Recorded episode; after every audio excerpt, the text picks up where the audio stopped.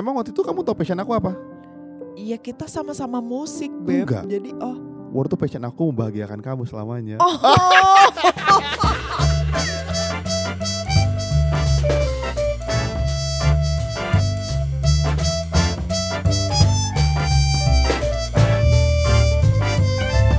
Halo semuanya. Jadi bagi kalian yang masih merasa kurang sama episode kita yang terakhir Episode kita yang terakhir tentang apa? mengenai komunikasi. Yes, mengenai komunikasi. Yes, dan di episode kali ini kita akan spesifik banget ngomongin soal perbedaan ekstrovert dan introvert. Yes, perlu diketahui bahwa Mandy itu dulu pendiam banget. Yes. Dia sangat pendiam sekali. Yes. Jadi kalau teman-teman ketemu dia lima tahun lalu dia nggak begini. Yes. Tapi kalau teman-teman ketemu gue lima tahun lalu, gue begini. Yes, ini nggak beda. Tapi sebenarnya perlu teman-teman ketahui juga bahwa aku bawel banget kayak gini cuma di depan orang-orang tertentu Ya. gitu. Jadi nggak ke semua orang aku bawel. Nah, jadi hari ini kita akan specifically bahas bagaimana sih suami gue ini akhirnya bisa mengeluarkan sisi bawel gue.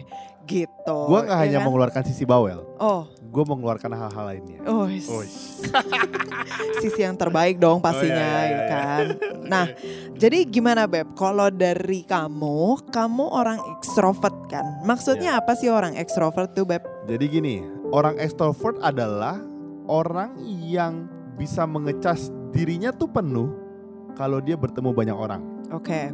Sebetulnya menurut menurut kalau teman-teman mungkin cari di Google di mana mungkin artiannya banyak beda-beda. Mm-mm. Tapi kalau yang dari kita alami, kita tuh bisa seneng dan bisa excited lagi kalau ketemu orang. Mm. Dan itu yang gua rasa orang extrovert senang. Makanya mereka seneng ngobrol, seneng ketemu orang, Mm. seneng ikut party mungkin atau seneng Mm-mm. ngapain karena mereka emang suka dan itu membuat dirinya kecas. Dan Mm. teman-teman bayangin kalau gue extrovert banget, Mandy introvert banget. Jadi gimana coba? Oke, jadi sama kayak yang kamu ngomong, kalau orang ekstrovert itu ngecharge-nya itu di depan banyak orang, ketemu banyak orang, ngobrol. Jadi semakin ngobrol, semakin seru gitu kan. Jadi kamu bisa ngobrol sampai subuh kayaknya kira-kira gitu Ya kan. betul. Iya kan? Nah, tapi kalau eh, orang introvert itu sendiri, mereka itu ngecharge ketika mereka lagi bener-bener me time. Mereka lagi alone gitu, terus diem, tenangin diri gitu. Ada bedanya ya alone di party misalnya sama alone di rumah di comfort zone kita sendiri. Jadi ngecharge-nya orang introvert itu ketika mereka lagi sendirian, lagi me time di tempat yang mereka bikin nyaman. Nah bayangin kan, gimana caranya gue dan Mandy bisa ngobrol begini sementara kita beda. Yes. Gue suka ngobrol di keramaian, gue suka bertemu yes. dengan banyak teman-teman, yes. sedangkan dia nggak suka. Yes, bukan nggak suka sih, tapi kita Lelah, kalau lama-lama kayak gitu, iya kita bakal energinya makin down. Iya. Jadi misalnya kalau ekstrovert satu jam pertama itu 50%, dua jam kemudian 70, Yes. tiga jam kemudian 100. Sedangkan orang introvert udah capek nih, jadi awalnya 50% ngobrol sama orang, terus ke jam kedua udah tinggal 30, udah tinggal 20, lobet, lobet, udah Lobet, mulai lobet, error. lobet, bete. Udah bete, Bete. pengen pulang, pengen pengen pulang. pulang, pengen pulang. dan dan ada yang lucu waktu itu kita tuh pergi sama temen gue nebeng dia. Mm-mm. Dan temen gue nih bawel banget. Bawelnya bawel banget dan bawelnya nggak penting gitu. gue yang ekstrovert aja males nanggapinnya. Uh-uh. Lu tau apa yang terjadi di mobil? Uh-uh. Mandy buka handphone baca buku. Jadi gue ngobrol nih sama temen gue belakang nih berempat kita Mandy baca buku nggak ngomong deh.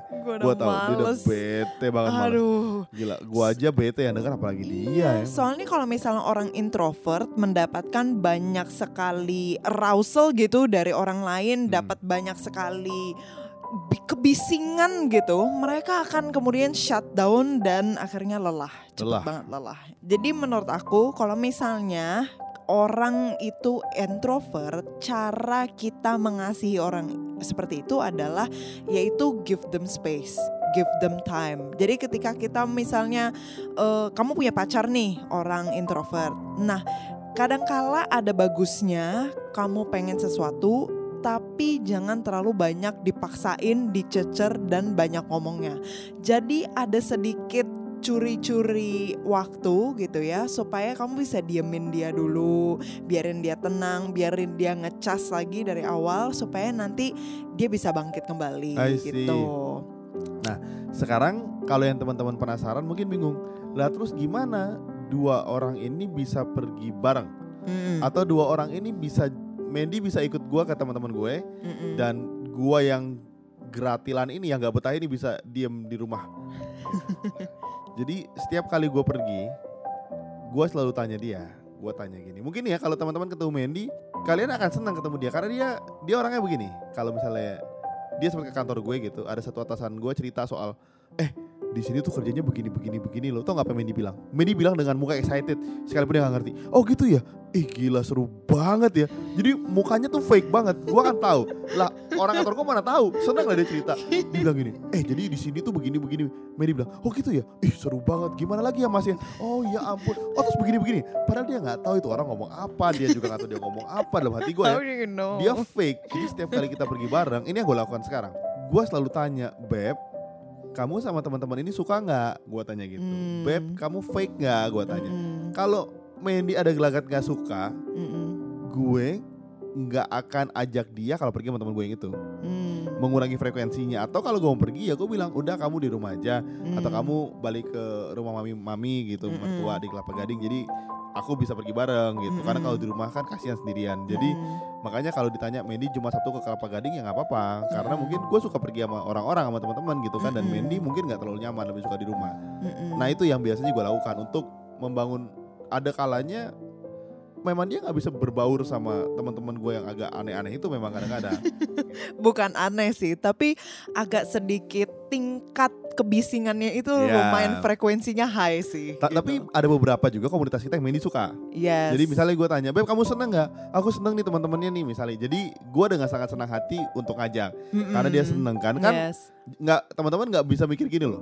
Orang introvert tuh ansos di rumah terus enggak. Enggak. Mereka tuh biasa aja bergaul aja. Yes. Cuman kalau extrovert suka ngobrolnya suka banget. Dia bisa ngobrol nggak berhenti berhenti. Kalau introvert enggak. Yes. Jadi kalau misalnya introvert itu bukan antisocial, Bukan. tapi selectively social. Jadi menurut aku introvert itu kepada orang-orang tertentu yang satu energi misalnya. Jadi orang-orang yang nggak terlalu Ya, gitu, ya, terlalu ya, ya, bising, ya, ya. terlalu highly energetic Ya, ya, gitu. ya. Mereka akan kemudian shut down, introvert itu akan kemudian cepet banget capeknya. Hmm. Jadi mungkin di awal-awal kita senang gitu. Itu bukan berarti kita kemudian ansos, kita menutup diri, kita nggak mau ketemu orang lain. Tapi mungkin kita punya jangka waktu dalam melayani orang lain itu akan jauh lebih singkat. Misalnya untuk orang yang super duper aktif, super duper highly energetic gitu ya, hanya mungkin setengah jam kita udah capek. Udah capek. Iya, sedangkan kalau untuk orang-orang yang enak diajak ngobrol dalam artian intimate banget, one on one gitu. Terus habis itu kita ngomongnya nyambung. Nah, itu bisa longer period of Nah time. ini one on one bukan berarti ngomongnya eh kamu gimana enggak bisa kecekikan juga sama iya, tapi dua-duanya kayak memang cocok aja gitu Mm-mm. mereka bahasanya sama apanya sama Mm-mm. jadi bukan berarti kalau introvert ngomong ngomongnya oh iya masa sih enggak yang gitu-gitu juga enggak bawel-bawel Iya. juga sama Uh-uh. Jadi I think caranya cowok untuk bisa ma- nge-guide cewek introvert adalah ya lu harus cari tahu hal-hal apa yang bisa bikin mereka punya creativity atau mereka punya kesenangan curiosity ya curiosity. itu bisa spark out gitu sih. Jadi yang tadi kamu bilang itu benar banget. Kadang-kadang ketika misal kalian punya pasangan introvert, ada beberapa orang-orang yang dia nggak nyaman berada di samping Iya. itu. Jadi konfirmasi, butuh banyak komunikasi, Benar, benar, butuh konfirmasi. banyak tanya dulu. Hey, kok kamu tadi diem aja sih? Iya. Hey, kok kamu kayaknya nggak nyaman atau kamu fake banget ya kayaknya gitu. Kamu enak gak sih? jangan dipaksa terus terus kalian ngajak pergi terus kamu kok sama teman-teman aku gitu sih nggak mau hargai banget sih ya lu nah, nggak bisa gitu aduh gila lu itu mesti tanya emang dia nggak suka jadi lu mesti tanya kalau memang dia nggak nyaman lu pergi sendiri aja gitu maksud gue lebih baik benar. itu buat mereka Benar, Iya benar. kan? Maksudnya Lebih gitu. enak buat kita berdua Iya, juga sih. jadi Heeh. jangan malu-malu buat tanya yang di podcast kemarin yang kita bilang ada yang japri-japri gue untuk bilang kok lu sama Mandy ngomongnya enak sih? Ya karena gue tanya semua. Ini contoh yang gue tanya. Bayangin, ketemu temen-temen gue aja gue tanya, kamu fake nggak? Gue tanya gitu. Mm-mm. Sampai segitunya. Mm-mm. Jadi kalau ditanya, lu ngobrol bisa seseru itu karena semua hal gue tanyain. Dari yang aneh banget ya kayak kemarin itu. Se Beb kok kamu agak iya, kok sedikit kamu agak sih? sedikit sih dari itu sampai karena semua hal gue tanya. Jadi hubungan kita jadi baik. Mm-mm. Ya kecuali kemarin gue ada beli handphone ya gue nggak bilang. itu parah banget terus tiba-tiba dia Tiba-tiba bawa dia eh, handphone tapi baru itu handphone gue gak keluar duit Ih, nggak usah dibahas tapi intinya yang itu karena gue tau bini gue gak bakal ngasih jadi Heeh. Gue datang dengan bilang bebek aku udah loh terus mukanya bete-bete dikit terus udah ketemu lagi Jadi sebenarnya kunci dari komunikasi adalah keterbukaan sih. Jadi adanya kedua belah pihak yang mau saling dengerin, saling mengerti.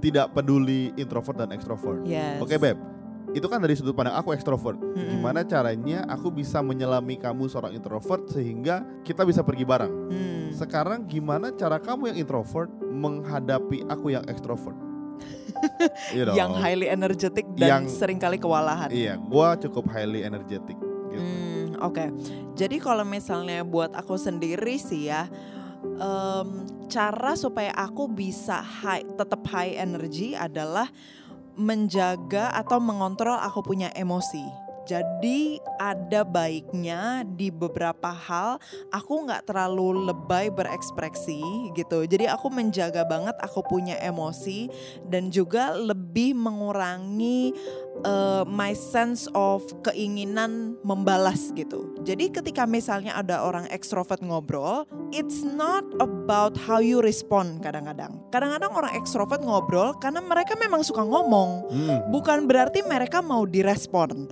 bukan berarti mereka mau lu jawabin gitu. Jadi ada kalanya ketika kamu tahu orang in- kamu adalah orang introvert dan kamu cepet capek, ya udah dengerin aja, kemudian give them time, let them be creative, let them be ekspresif banget gitu kan.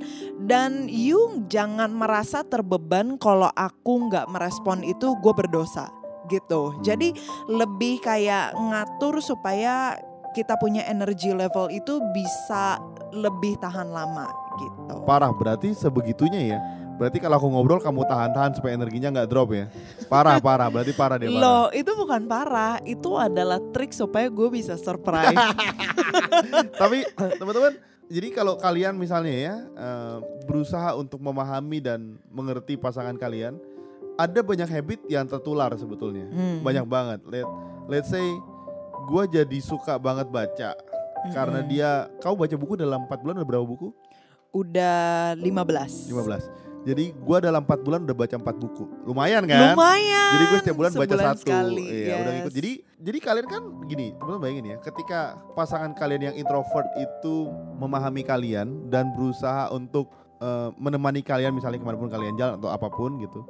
Dan ketika mereka lagi me time Mandy misalnya suka baca buku, ya karena gua nggak bisa gangguin nggak enak, jadi gue ikutan baca kan. Eh, Akhirnya ketularan deh gue, gue jadi baca buku juga gitu. eh, eh. Maksud, maksudnya bukan hanya baca, tapi habit-habit itu akan nular dengan sendirinya. Selama Mm-mm. tujuannya memang niat awalnya baik. Mm-mm. Kalau niat awalnya nggak baik, misalnya gue nemenin, tuh kan gue temenin, kok lu nggak nemenin gue sih? Kok lu nggak ngikutin gue sih? Gue Iya. maunya ini. Nah itu biasanya ujungnya nggak baik. Betul. Tapi kalau lu ngasihnya dengan memang ya udah gue temenin sebisa gue dan pasangan lu juga berusaha mengerti, Mm-mm. biasanya habitnya akan masuk masuk masuk masuk. Mm-mm, gitu. Betul.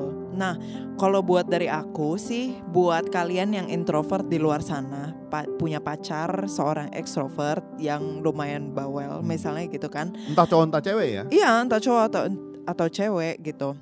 Salah satu tips dari aku adalah coba kalian keluar dari comfort zone sedikit lah gitu. Kalau kalian biasanya itu cuma tahan setengah jam, ya lebihin lah. Cobalah kalian tahan 45 menit. Karena satu hal yang aku belajar juga dari menikah dan waktu pacaran sama Budi ini adalah ketika misalnya gue lebih memaksakan supaya orang lain mengerti diri gue, gue itu missing out on so many things gitu. Jadi dalam artian ketika misalnya gue introvert, terus kemudian gue talk out loud kepada orang lain, hey gue introvert, lu ngertiin gue dong, misalnya gitu. Jadi akhirnya gue diem, gue ansos, gue shutting down, just because gue punya label gue tuh introvert. Nah itu nggak bagus juga.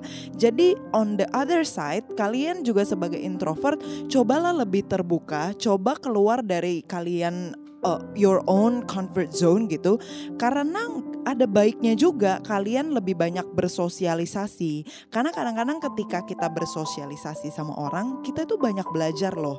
Kita justru lebih mengembangkan diri kita sendiri gitu. Jadi ada baiknya lah kalian sebagai introvert juga sedikit amp up your energy level gitu. Jadi semakin meningkat. Nggak hanya uh, bilang bahwa gue introvert, lu ngertiin gue, gue harus diam gitu sih. Dan ini yang tadi kamu ngomong, beb, kamu ngomong soal stigma. Mm-mm. Ini ini gue suka nih, ini gue mau ngangkat spesifik soal ini. Em, ketika dia bilang, iya karena gue introvert, lu ngertiin gue dong, gue emang gak suka ngomong nih. Mm-mm. Seringkali teman-teman, makanya gue sebenarnya agak nggak terlalu setuju kalau orang ngambil tes psikologi kebanyakan. Yes. Karena dia jadi mempercayai apa yang dia baca. betul banget. Padahal itu bukan diri dia, betul Yes, ya? Itu betul. itu terjadi. Misalnya hasil tes psikologi gue gue ekstrovert, Mm-mm. sehingga gue suka cerita sama banyak orang. Mm-mm. Bahkan gue menceritakan rahasia-rahasia pasangan gue ke orang lain. Mm-mm. Karena alasan karena gue ekstrovert. Yes. Atau orang introvert karena stigma dia introvert, sehingga dia merasa gue emang introvert. Yes. Gue tidak perlu berani ngomong. Yes. Lu bayangin kalau orang nggak pernah nggak berani ngomong, susah dong masa depan. Yes. Ketika mereka mencap dirinya introvert, enggak memang gue pendiam, terus dia di kelas nggak berani nanya, nggak berani macam-macam. Bener-bener stigma itu membuat kalian menjadi diri diri kalian yang nggak seharusnya. Betul. Karena nggak ada orang yang introvert atau ekstrovert 100% nggak ada. Nah, itu benar banget. Karena orang yang mempelopori eh, istilah introvert extrovert ini sendiri si Carl Jung ini, dia sendiri bilang there is no such thing as a pure introvert or a pure extrovert. Hmm. Such person itu belongs to an asylum. Hmm. Jadi orang-orang yang pure introvert sama pure extrovert 100% itu sebenarnya orang gila. Nggak ada yang pure kayak gitu. Mereka itu harus ada balance dalam kehidupan mereka gitu. Jadi yang Budi bilang itu benar banget. Kadangkala ya ketika kita ngambil tes psikologi, kita kemudian mengambil hasil-hasilnya itu yaitu gue extrovert, gue introvert, gue sensing, gue judging, gue feeling, gue thinking itu kemudian menjadi base of our justification. Jadi kayak justifikasi kita bahwa lu buat, buat harus diri kita sendiri yes, kan. lu Hmm. harus ngertiin gue. Iya. Atau kita bahkan nggak mau step out of our comfort zone just because tes psikologi Iya. gue bilang gue introvert, Yes. gue orangnya feeling. Iya. Jadi gue itu nggak Gue bisa emang gue berubah. emang baperan jadi ya udahlah. Emang gue Iya. feeling orangnya gitu. Aduh, Nggak itu bisa, nggak itu nggak bagus bisa, banget betul, betul. gitu. Jadi sebenarnya untuk orang introvert di luar sana, cobalah lebih keluar lagi. Jadi aku sebenarnya suka juga sih salah satu kalau kalian suka nonton TED Talk ya atau kalian suka baca buku, cobalah kalian googling soal Brené Brown. Nah, dia itu seorang psikolog, dia membahas tentang the power of vulnerability the power of merasa rapuh. Karena kadang-kadang ketika orang introvert malu untuk sharing, malu untuk berbagi, mereka itu malu untuk menunjukkan sisi-sisi mereka yang tak yang mereka kemudian takut orang lain tuh nggak bisa nerima gue gitu. Jadi kadangkala ya ketika kamu mau menjadi orang yang mencintai dan dicintai itu perlu ada kalian mengeluarkan rasa rapuh. Perlu ada kalian terbuka dan membiarkan orang lain melihat kerapuhan kalian dan dari kerapuhan itu orang merasakan koneksi yang lebih dalam. Karena kemudian kita tahu, oh dia juga manusia. Oh dia juga punya kelemahan loh sama kayak kita. Oh ternyata dia juga rapuh kok. Ternyata dia Uh-uh. juga suka sedih kok gitu. Iya, kan. exactly. Jadi ya gue meng-highlight teman-teman yang suka ikut tes psikologi gitu-gitu, yang Yes. terlalu suka bahkan. Yes. Jadi menjustifikasi dirinya dari tes psikologinya di Google, gue bilang jangan terlalu percaya deh, karena setiap orang punya punya sisi yang sangat banyak di hidupnya gitu. Betul.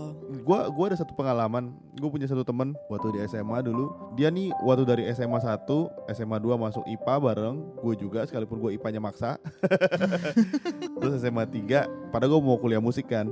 Nah, di, dia dari SMA 1 sudah mau jadi teknik sipil, arsitek. Emang suka ngitung, fisikanya bagus. Oke. Tiba-tiba tes psikologi dia menunjukkan dia bakatnya kedokteran.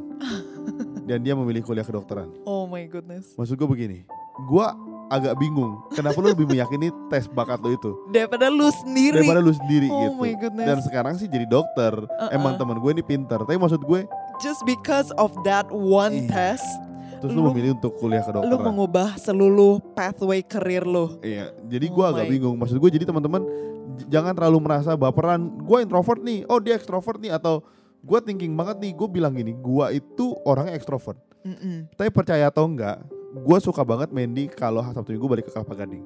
Karena gue sendirian di rumah. Iya bener. Jadi gue gue juga punya waktu sendiri. Gue Uh-uh. suka kalau sendirian bedanya gue nyuci baju aja, nyuci beres-beres rumah dan gue seneng gue kadang-kadang tidur tiduran doang, YouTube Mm-mm. atau apa. Memang gue punya Ada waktunya. me time iya. juga. sekalipun iya. gue kalau didengar ekstrovert banget, tapi gue punya sisi itu. Mm-mm. Atau misalnya gue orangnya feeling banget, tapi logika gue jalan banget. Iya. Terutama kalau ngobrol sama Mandy, menganalisa orang, gue Mm-mm. cukup lo- logis orangnya. Jadi Yes. nggak ada orang yang pure jadi jangan terlalu percaya dan paling penting jangan menjustifikasi diri kalian sendiri atau pasangan kalian misalnya gini nggak cocok gue sama dia nih dia extrovert sih gue soalnya capek kalau gitu terus Nah. putus karena masalah itu Nah, padahal nanti kalau ketemu introvert sama-sama introvert capek juga iya, terlalu Enggak. banyak diem. iya nggak ada hubungannya kayak Misalnya let's say lah kamu introvert sama introvert. Nah, itu kan krik-krik banget kalian sama-sama diem, Iya. kalian kalian nggak punya passion yang sama. Hmm. Aduh ya ampun, itu gimana cara membangun hubungan kalau Bing- kalian bingung kan Iya, kalau kalian nggak berkomunikasi. eh beb tapi aku mau tanya pertanyaan kamu ini Oke. juga gue penasaran sih Oke, aku kan extrovert oke. Waktu aku deketin kamu kamu lumayan bawel juga kok Hmm, itu karena apa oke. dipaksa jadi ekstrovert atau memang kamu suka aku jadi jadi bawel? Jadi kayak yang tadi aku ngomong, orang introvert itu sebenarnya nggak anti-social, tapi selectively social. Jadi ketika mereka itu menemukan orang yang punya passion yang sama kayak kita, yang punya level of humor yang sama kayak kita, yang yang connect gitu, Dia baru. kita bisa bawel banget gitu. Jadi kebetulan aku levelnya sama kayak kamu. Iya, Emang waktu itu kamu tau passion aku apa? iya kita sama-sama musik, beb. Enggak. Jadi oh, Waktu itu passion aku membahagiakan kamu selamanya. oh. Uh, uh, uh. Gawat ya. Ini adalah Inilah. global kelas atas. Iya emang. Kalau kalian kurang jago, sering dengerin lah Iya, pembicaraan ha-ha. kita ini. Mungkin follow at Budi Kristanda supaya lu lebih jago gombal. Oke Beb, jadi dari kamu ada lagi nggak tambahan dari sisi ekstrovert? Aku cuma mau memastikan bahwa sebawel-bawelnya kita, kita tetap butuh waktu sendiri. Mm-mm. dan sesendiri-sendirinya orang introvert dia butuh orang-orang untuk cerita dan berkomunitas. Iya. Jadi nggak ada yang bisa sendirian dan nggak ada yang bisa sama-sama terus. Mm. Aku sih itu doang. Oke, jadi kalau dari aku, bagi kalian yang introvert like me, like I do, aku sih kasih tips supaya kalian lebih berani keluar out of your comfort zone. Karena ketika kalian men-shut down, kalian lebih selektif lagi atau kalian nggak mau bergaul sama orang lain, you're missing out on a lot of things Yes. karena kalian gak akan pernah tahu dengan siapa kalian bisa kenalan, dengan siapa kalian bisa get your next job, Yes. your betul. next gig, your next career pathway Betul. gitu. Kalau kalian sendiri nggak mau ngobrol sama Betul. orang, gitu sih dari aku. Jadi eh, ini adalah pendapat kita mengenai extrovert introvert Yes. dan bagaimana kita deal dengan satu sama lain. yes. Gimana kita menghadapi gue yang suka jalan-jalan, pergi sama Mandy ngajaknya gimana, dan Mandy gimana introvert menghadapi gue ekstrovert yang sangat suka cerita, dan kita harap bisa jadi bahan juga buat temen-temen ekstrovert introvert atau apa pun bukan jadi alasan kalian untuk putus atau berantem karena hanya alasan ini. Oh yes. Gitu kan? Of course. Nah, Jadi bagi kalian yang pengen tanya-tanya lebih lanjut, pengen tahu tips and trick mungkin lebih praktis gitu ya, yang lebih tune in with your own experience Yes. gitu, silakan DM ke Instagram kita at pilotalk.podcast. atau bisa email kita di pillowtalkpodcast.id at gmail.com. Yes. So, Jadi sampai situ aja. Yes. Sampai jumpa di podcast berikutnya. See ya.